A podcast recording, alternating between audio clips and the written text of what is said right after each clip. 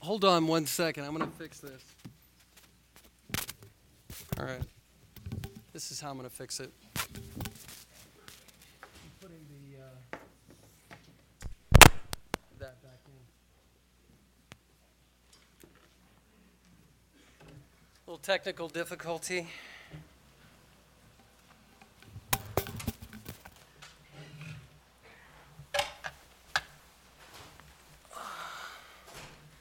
Back in Psalm 19 this morning. Psalm 19. And believe it or not, as I look through this section of Scripture, I had planned on preaching Psalm 19 in its entirety last week. Only made it through verses 1 through 6.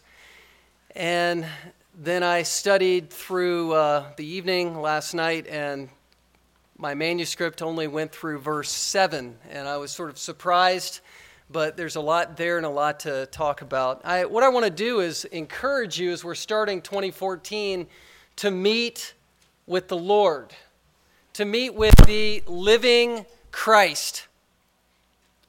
If you could meet with God in a personal way, face to face with God, and have an encounter with Him, would you do it? What sort of emotions drum up in your heart as you think about coming face to face with God? We're all going to meet Him one day face to face in heaven.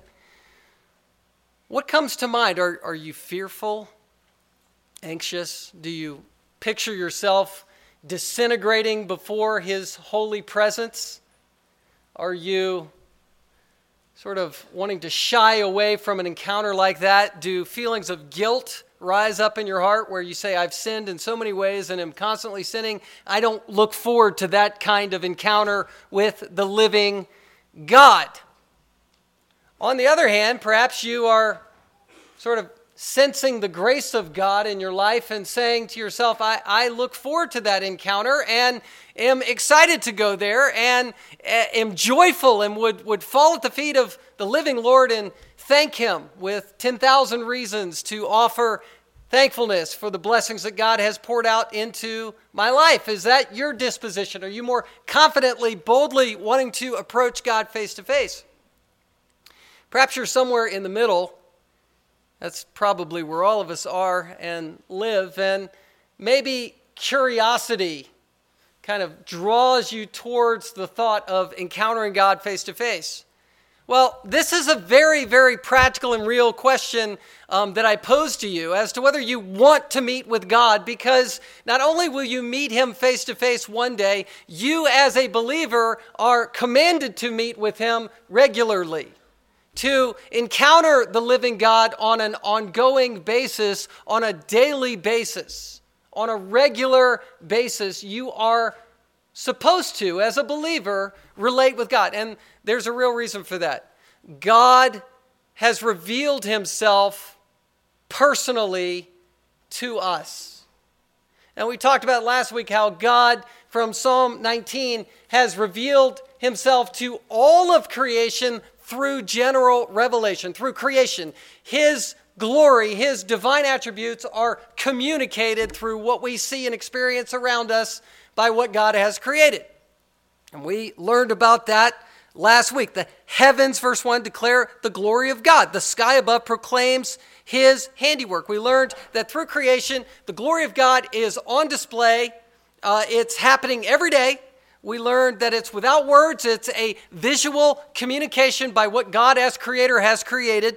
Uh, it's to everyone, and it's inspiring, and it also holds us and all the world accountable because God is speaking through what He has made. And so we have a choice to make. Are we going to follow God? Are we going to know this God, or are we not? Now, by the utter and sheer mercy of God, God has given us a second kind of revelation. And this is the revelation that it's offered to everyone, but it is only received by those who receive the living Christ, who God opens their heart to see that this kind of revelation, the revelation of Holy Scripture, is God's personal revelation to his adopted children. This is called special revelation. There is general revelation, that is God revealing himself through creation. And just by way of review, now Psalm 19 in verse 7 picks up on describing special revelation. Bible. God has spoken, and this is the living Word of God that never goes out of style. It's never irrelevant, it's always relevant.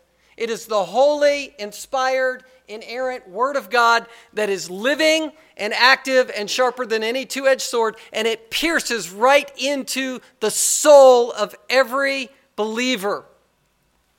Everybody who believes experiences the convicting power of the living Word of God. And that's what I want to talk to you about that finding God is to search for Him in Holy Scripture. For you in 2014 to ignore the Word of God is to actually ignore God Himself who speaks through Holy Scripture. I want to encourage you get in your Bibles this year. 2014, it's a good opportunity for you to say, okay, Uncle, I'm going to read the scripture. I'm going to meditate on it. Not in a perfunctory way, not in an academic way, but in a real, living, communal way where you are communicating and being communicated with the living God in your life. Make the choice to meet with God every day this year. You know, I, I was impressed by a book that I alluded to uh, before. It was it's written by Al Mohler. It's called Words from the Fire, and it's a book that is describing the Ten Commandments and how they apply to our world today. And as you will recall, God met with the children of Israel as they came out of Egypt at Mount Horeb. They were just, you know, a few days' journey from the promised land at that point, right? I mean, it was, it was not years and years to journey to the promised land. If they would have followed the Lord in obedience at that point, they would have gone there in a few days. And so, God, by sheer mercy and grace, revealed himself to the children of Israel at Mount Horeb and revealed himself in the fire, giving to them the Ten Commandments. And the point that Al Mohler makes in the introduction of that book that I'm, I'm reading now in preparation for the men's conference, hint, hint, commercial, is to say, is to say that the fact that God chose to reveal himself is the mercy of God in our lives because he didn't have to do it. He's God. He could have chosen to be a non communicative God. He could have chosen to stay to himself. But by him revealing himself, even in a personal way, in special revelation through written words that we could hear and read. That is a personal communication. And guess what? It's not just personal, it is a saving communication. It's a redemptive communication to our hearts. So I want to take us back um, a few chapters. Turn with me back to Deuteronomy. Deuteronomy chapter 4 this morning. Deuteronomy chapter 4. This is where God revealed himself to the children of Israel at Mount Horeb. Just a little bit of a um, you know backlog uh, sort of commentary on Deuteronomy.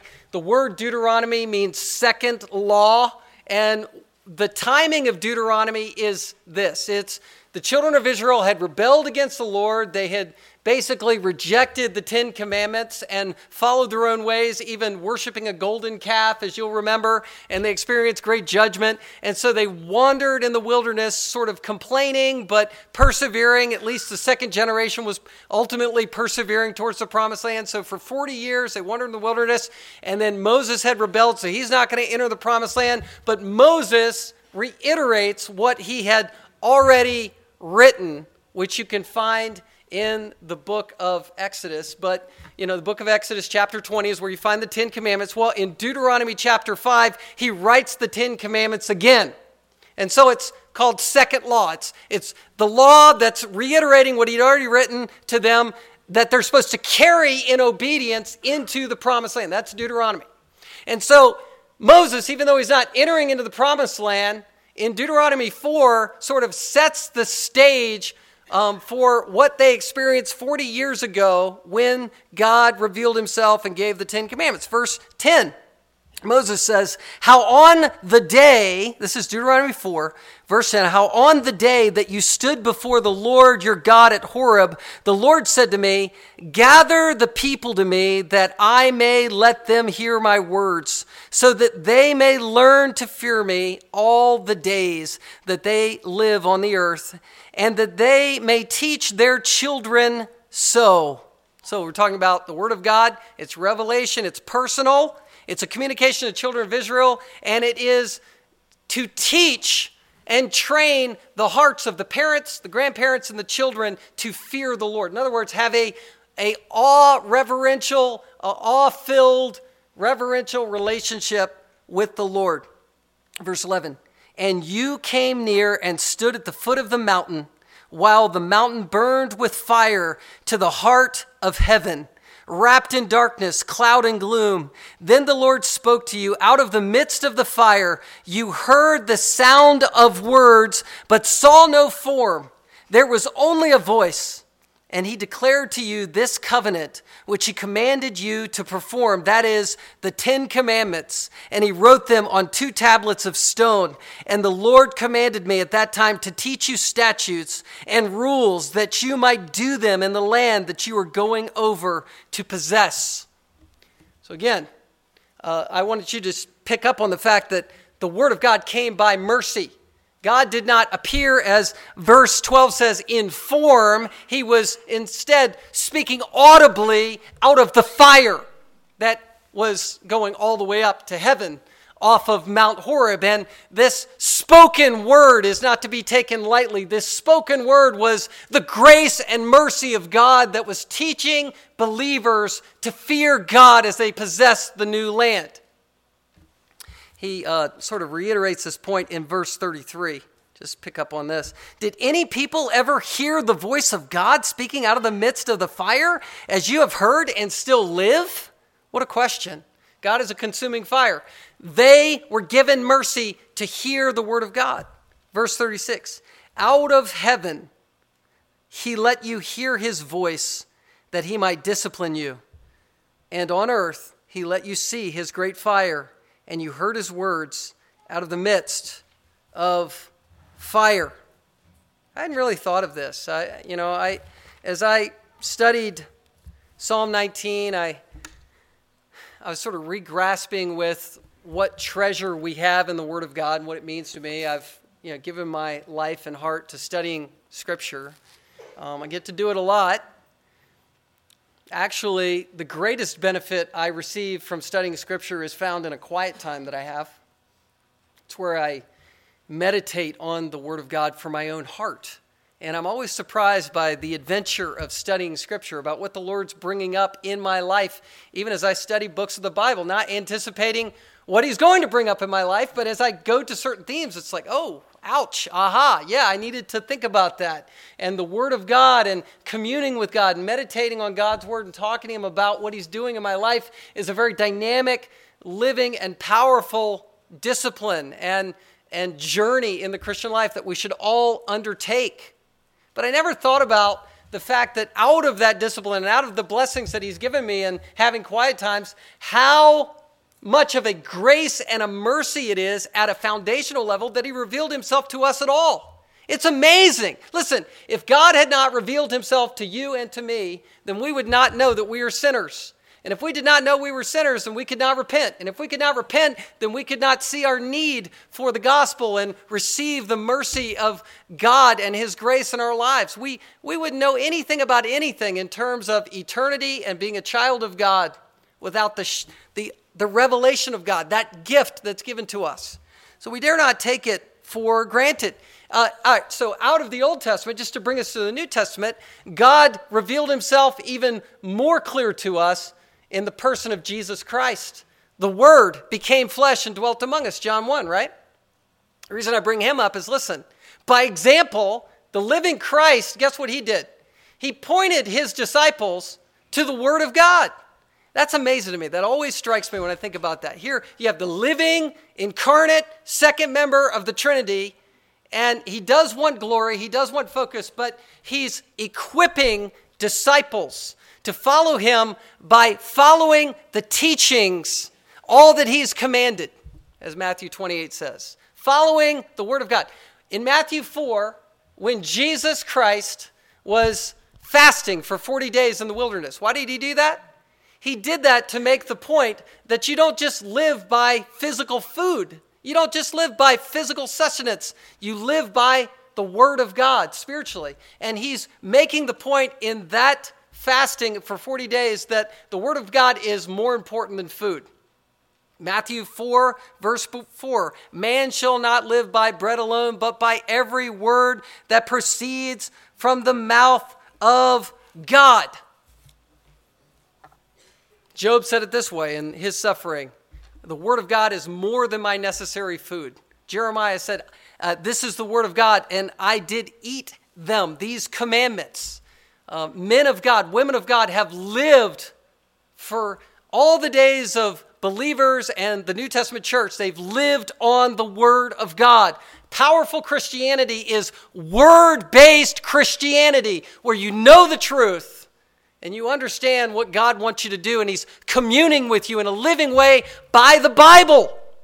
A lot of people are taking the Bible for granted. I, I don't mind, and I actually appreciate technology and how the Bible is you know, on the web. It's accessible. It's on your phone. It's on your iPad. It's, it's, it's there for you. I use it. I use computer technology with the Word of God every week studying the Scripture. I'm always Googling cross references, finding something, and the accessibility of the Word of God is awesome. But sometimes I think it's easy to forget that um, actual physical books that, that are the Bible bound together are books that people have protected and had to give their life for. I held books that were, um, you know, five Bibles that were 500 years old a year ago and looked at them. And I mean, these actual Bibles were ones that were smuggled during the times of the Re- Reformation where Bloody Mary was killing men and women for having their own copy of the Word of God. I mean, you got to hold with great value this treasure that we have, which is God's communication to us. Now, back to Christ. Um, one example of Jesus' value, another example of Jesus' value in the Word of God is the story of Jesus post being raised from the dead, where he met the two on the road to Emmaus. Remember that story? Luke 24. He's walking along and, and he's communicating with them, and, and, and he's sort of, you know, hey, what's going on? You know, what, what's happening? He's just journeying with them on this road, on this journey, and, and they say, you know, they think he's clueless. They, they think he's out of it. It's almost funny. They're saying, Don't you know what's going on? Are you the only person in all of Jerusalem that doesn't know what's happened? That this person, this Messiah, has, supposed Messiah, has been crucified and we are discouraged because he's dead? And instead of Jesus being confused, they were confused. And Jesus clarified himself with what? The Word of God the Word. He appealed to the Bible to explain himself. In fact, in verse 32 of Luke 24, it says, no, back up a bit. Verse 27 of chapter 24. Beginning with Moses and all the prophets, Christ interpreted to them in all the scriptures the things concerning himself. What's the Bible all about? It's all about Jesus. I got to skip ahead to an illustration because I just want to give it now. Listen, it's like if you're pointed in a direction towards, you know, hey, go there, look there, explore this, experience that to find Jesus, and you don't find him, that's very unsatisfying. It's like being given bad directions. Who hates, let's just confess, we're in church, who hates being given bad directions? All right, now let's go, let's go a level deeper. I'm going to meddle now. Who gets frustrated over being lost? Have you ever been lost and frustrated?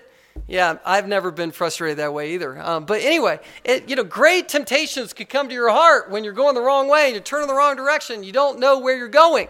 Well, listen, I think there's a lot of people who are believers who are very frustrated because they're pointed in wrong directions to find Jesus. They're pointed away from the roadmap, they're pointed away from the revelation. This is the place where you find Jesus. Jesus is revealed in Scripture.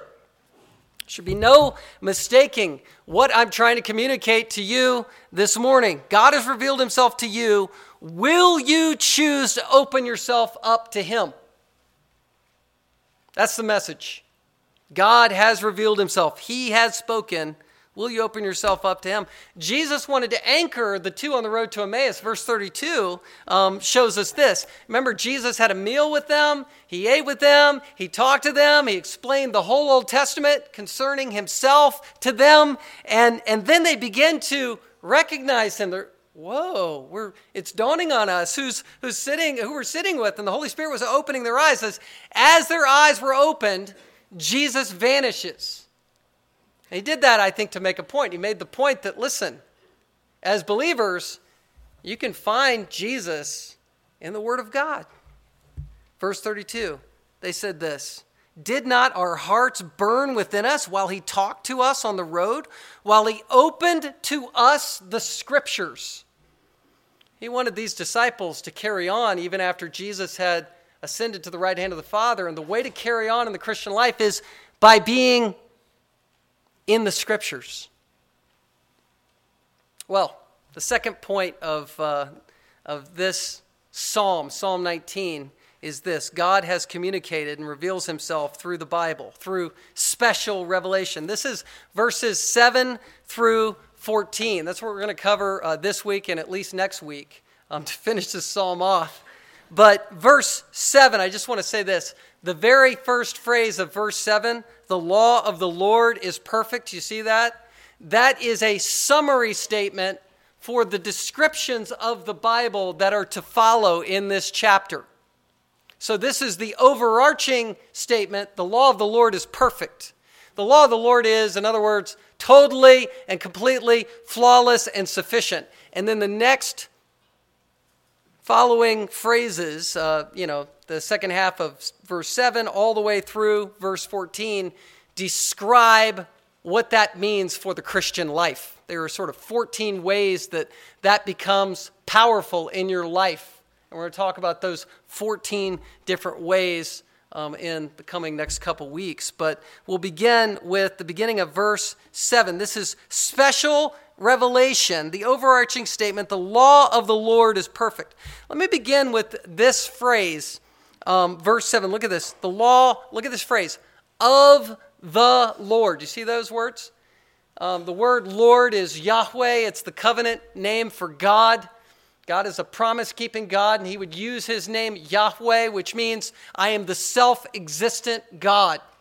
I never had a beginning and I never had an end. I am God and there is no other. It's Yahweh, God, the Lord. The law of the Lord. Look, look at the other ways this phrase connects with the scripture. Look at um, um, the second half of verse 7 the testimony of the Lord. You see that again? This is repeated six different times. It's the law of the Lord, the testimony of the Lord. Look at verse 8 the precepts of the Lord. Verse 8 again, the commandment of the Lord. And then verse 9, the fear of the Lord, which is kind of symbolic of what the Word of God draws out of your heart. You, you begin to fear God as you study His Word. Look at the end of verse 9, the rules of the Lord. What is that saying? Simply this the Word of God originates from God. You know, a lot of people are saying, well, you know, we need to experience the Holy Spirit. And that is outside of Scripture. It's some extra, you know, experience that you have that's not just part of the normal flow of the Christian life. And by having this experience, you, you go to another level spiritually. And I just want to reiterate to you that the Holy Spirit wrote this book. The Word of God is inspired, or literally, 2 Timothy 3:16, breathed out by God. The Holy Spirit made every word that's in this book that is the Bible.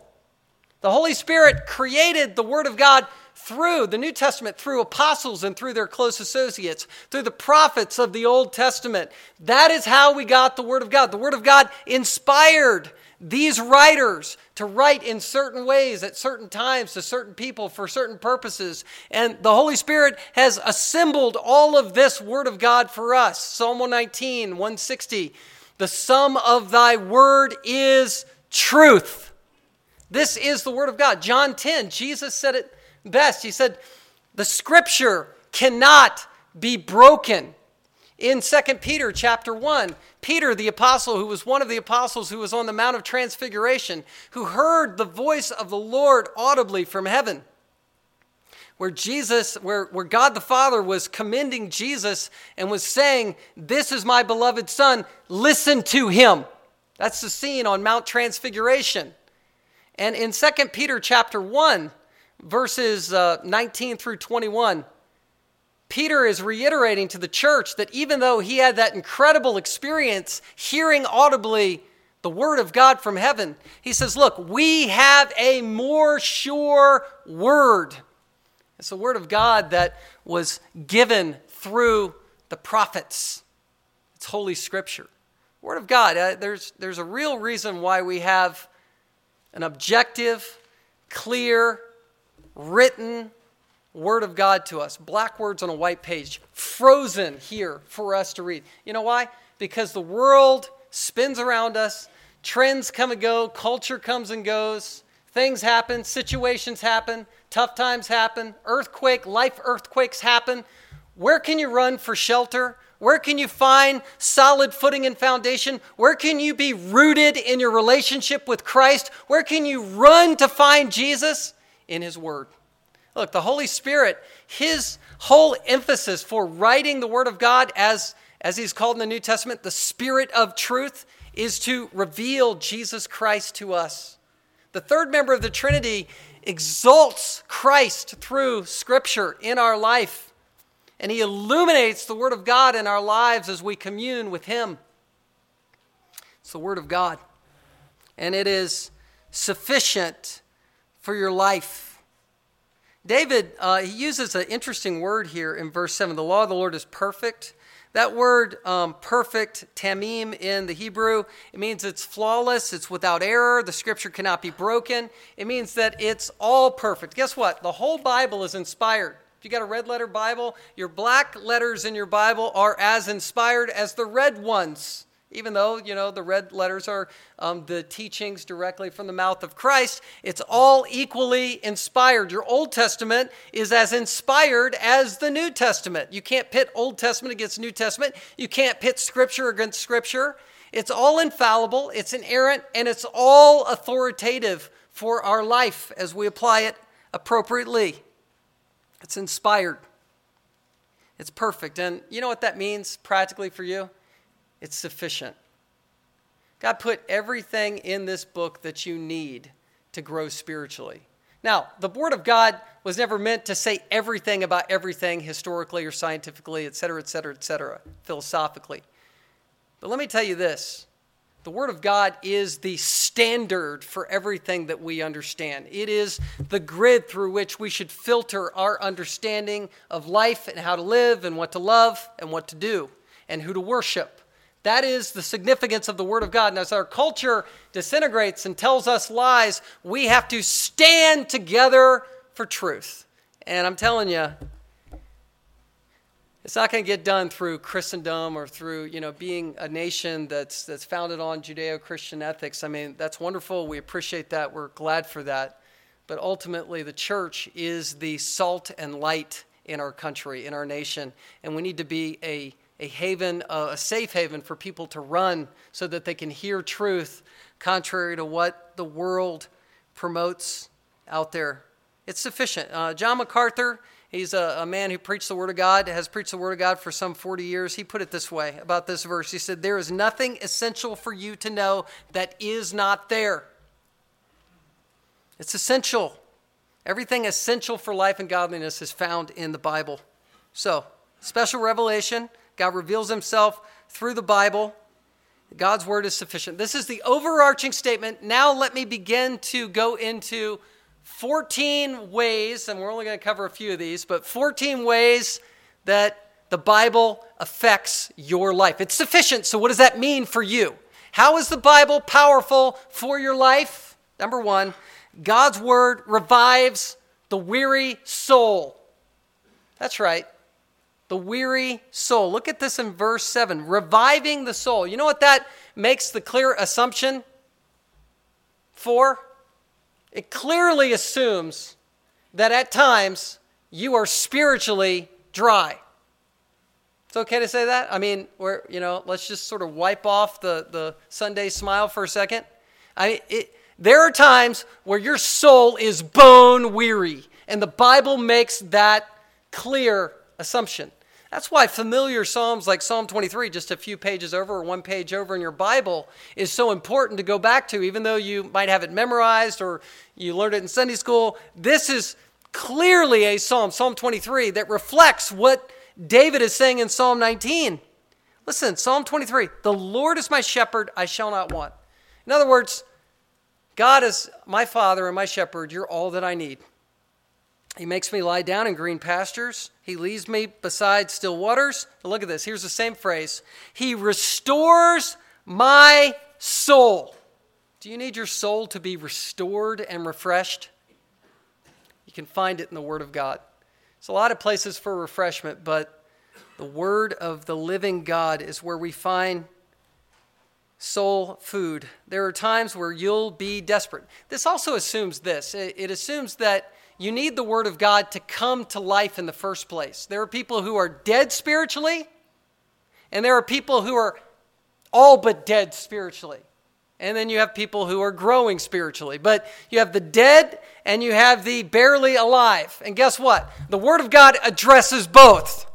In 2 Timothy 3:15, it's right above the classic verse about inspiration.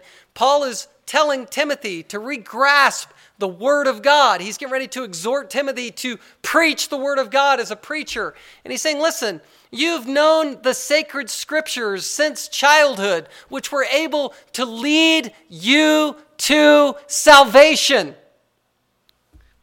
The scripture is what brings people to life. James 1 talks about this how the seed of the Word of God is what brings life. First Peter also talks about this. We're, we're brought forth by the word of truth. James 1.18 we're born again by the seed imperishable the living and abiding word of god. Listen i you know i grieved with um, people this week. I've, I've grieved with you know in counseling rooms. I, I grieve for people who are hurting. I grieve over my own failings. And and i find solace in the bible this is where, where you find Jesus. Where do you find your help? In the Bible. I mean, uh, we can talk maybe next week about some tracks to run on, some ways to meet with God, um, some disciplined ways to set yourself up for success this year.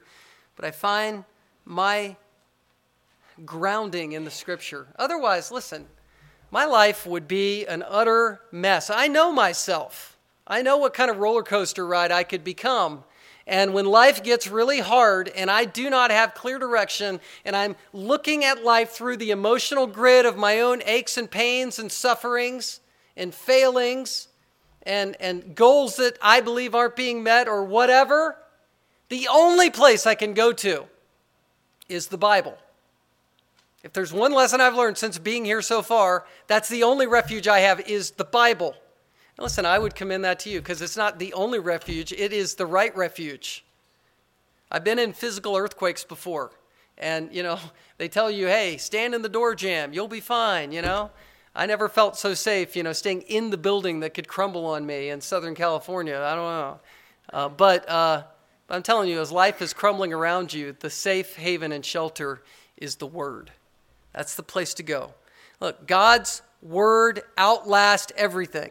Um, that's another subpoint. And I, I find that in this next phrase the testimony of the Lord is sure. Isaiah said it best the grass withers, the flower fades, but the word of our God will stand forever. Look, the word of God is transcultural, it's trans political, it's trans economical, it's trans psychological, it's trans physiological. It's trans attitudinal. It's trans situational. It's trans phenomenological. It's trans experiential. I practiced that. That was a fail. All right. It's all good. But it does supersede everything. It transcends phenomenon. It transcends experience. It transcends everything. It transcends tough times. It's there for you. It's the rock and refuge. The testimony of the Lord is sure. There are people, um, and I was reading about this debate where someone was debating, a pastor was debating another evangelical um, um, pastor who was standing for a homosexual denomination. And in the debate, one pastor said, What do you do with the Bible's condemnations of homosexuality as sin? And the response, the response was this. And I, again, homosexuality is a sin like um, any other. Um, it's one that's in our news a lot, and that's why I'm bringing it up. But I, you know, it's the same gospel that delivers people from sin that needs to be applied to homosexual as any other sin. Um, but here's a response um, that this denomination denomination leader this pastor um, was defending um, homosexuality against the Bible. He said, Oh, come on, everybody knows that the Bible is psychologically unsophisticated, reflecting years of primitive thinking. The Bible is antiquated in its sociological theory. You cannot go to an ancient document like this and expect to deal with 20th century social problems. The Bible ought to stay in its own environment. It needs to be updated with a contemporary understanding of psychological and sociological phenomenon. You want that as your pastor? No, no. But listen, let me tell you this as shocking as a statement like that is, that's normal talk around here now. That is what churches embrace. They might say it a little less aggressively, but when people want their pet, you know, non biblical thing to happen in a church, when they want to sort of skirt the issues or, or skirt the, the hard passages, and not say the hard thing, they just say, well, that, you know, that verse is outdated. That doesn't apply. That's just, uh, you know, you just need to interpret that back in those days, but that doesn't carry forward to today. We have to be careful. We have to rightly divide the word of truth. We have to be Bereans. We have to be students of the word of God. And when we stand on the word of God and stand by conviction, guess what? God blesses his church. I mean, for centuries, people have suffered persecution. Why? Because people are standing for things that make other people feel uncomfortable. And how do we get there? Well, we get there by going on and just go with what the Bible says, and whatever happens, happens. That's Christianity. And the Lord leads us in that way. And people don't want to hear the word of God. Satan has blinded the mind of the unbelieving. 2 Corinthians 4. Jesus said to the Pharisees in John 8, Why do you not understand what I say? He's talking to the Pharisees. And he says, It is because you cannot bear to hear my word. You're of your father, the devil. Well, the word of God, it's not only sure, it's one last thing, and I want to point this out. It makes people wise. Look at this in verse 7. The testimony of the Lord is sure, making wise the simple. Now, to be simple, um, that Hebrew word means that you have an open door. It means you're gullible. Um, you're just open to any and everything. You're maybe you're in the church and you're carried along by every wind of doctrine. You, you just you, you drink the Kool-Aid, you follow the hype, you follow the trends, or maybe you're outside of the church and you're just simple-minded because you're, you're not spiritually alive yet. Well, wisdom, by contrast of being open door gullible, is understanding truth. And put more specifically, it's understanding the big questions about life because God gives us clarity on great mysteries that people don't understand. Um, to be wise isn't to have a sharp IQ. I'm thankful for that. Um, it's not to be intellectually elite. Um, there's a lot of smart Christians, and then there are, you know, people who are not as smart as Christians, but they can still be wise. You can still be wise. A child who understands truth can be wise and can have wisdom that supersedes the greatest intellectual. There's a lot of smart people who are not smart um, spiritually. There's a lot of very intelligent artists, inventors, economic geniuses, political strategists. You have people who, who run companies, who, who lead corporations. You have people who are who are a genius over, over sports and all kinds of things in our world. You have scientists, you have artists, you have writers, you have computer technological geniuses that are out there doing all these wonderful things who do not have clue one about where they come from why they sin, why their heart hurts, where people go when they die. Is there a heaven? Is there a hell? Is there a God? Which one is it? I don't understand. Maybe it's all put together. Um, who is the devil? Is there ever going to be justice, uh, justice against wrongs that are happening in our world? Why are we at war? Why do the nations rage? Why are these things happening to us? Are we alone on this planet? Where are we going? What happens? Do we just become annihilated when we die? Hey, guess what? There are all kinds of Harvard, Yale, Dartmouth scholars out there who don't have clue one about those realities. Is homosexuality a sin or not? Is immorality a sin or not? If it feels good, why don't I do it? Why don't I taste this? Why don't I become an anarchist? Why do I why don't I rebel? Why don't I why should I follow the government? Why do I love people? Wait, I hate people. I don't know what's going on. Where am I? What's happening? Why can't I sleep at night? Blah blah blah. It's because they haven't understood special revelation. And I'm telling you, a, a seven, eight, nine, little Jack that gave his testimony in the waters of baptism last week, he knows more than those people know because he knows God's word at a child's level. We have the Word of God. Can you get excited about the Word of God? Amen? We need to read the Bible to understand the truth. Hollywood is trying to answer these questions. If you see movies and shows, I mean, they always come up to a certain point and they almost ask questions that they really don't have the solution for, and we actually do have the solution. Psalm 119, 99. I have more understanding than all my teachers, for your testimonies are my meditation. I understand more than the aged, for I keep your precepts. All comes down to one thing Will you make the choice this year, the moral decision to know God through the revelation of Holy Scripture? God has revealed himself in a personal way. Will you open yourself up to him? My prayer is that you'll make that commitment this morning. Isaiah 55, I, I know we're sort of launching into the communion. Let me begin our communion time by asking the men to come forward um, to serve the bread for us. And before we um, take a time to meditate, I want to read Isaiah 55, 6 through 11. And this, this, is, this is the prophet's call for believers to encounter God through the Word. Just bow your heads and listen to this. Seek the Lord while he may be found. Call upon him while he is near. Let the wicked forsake his way, and the unrighteous man his thoughts. Let him return to the Lord, that he may have compassion on him, and to our God, for he will abundantly pardon. For my thoughts are not your thoughts, neither are my ways your, way, your ways my ways, declares the Lord. For as the heavens are higher than the earth, so are my ways higher than your ways, and my thoughts than your thoughts.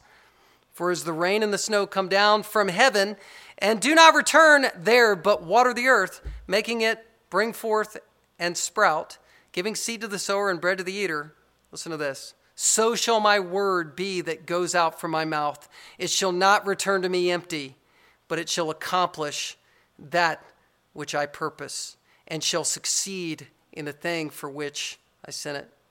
On the spirit of meditation and taking a time of examination and repentance, let's keep our heads bowed and meditate on the gospel that gives us the grace to go on and to make these kinds of commitments to meet with God this year.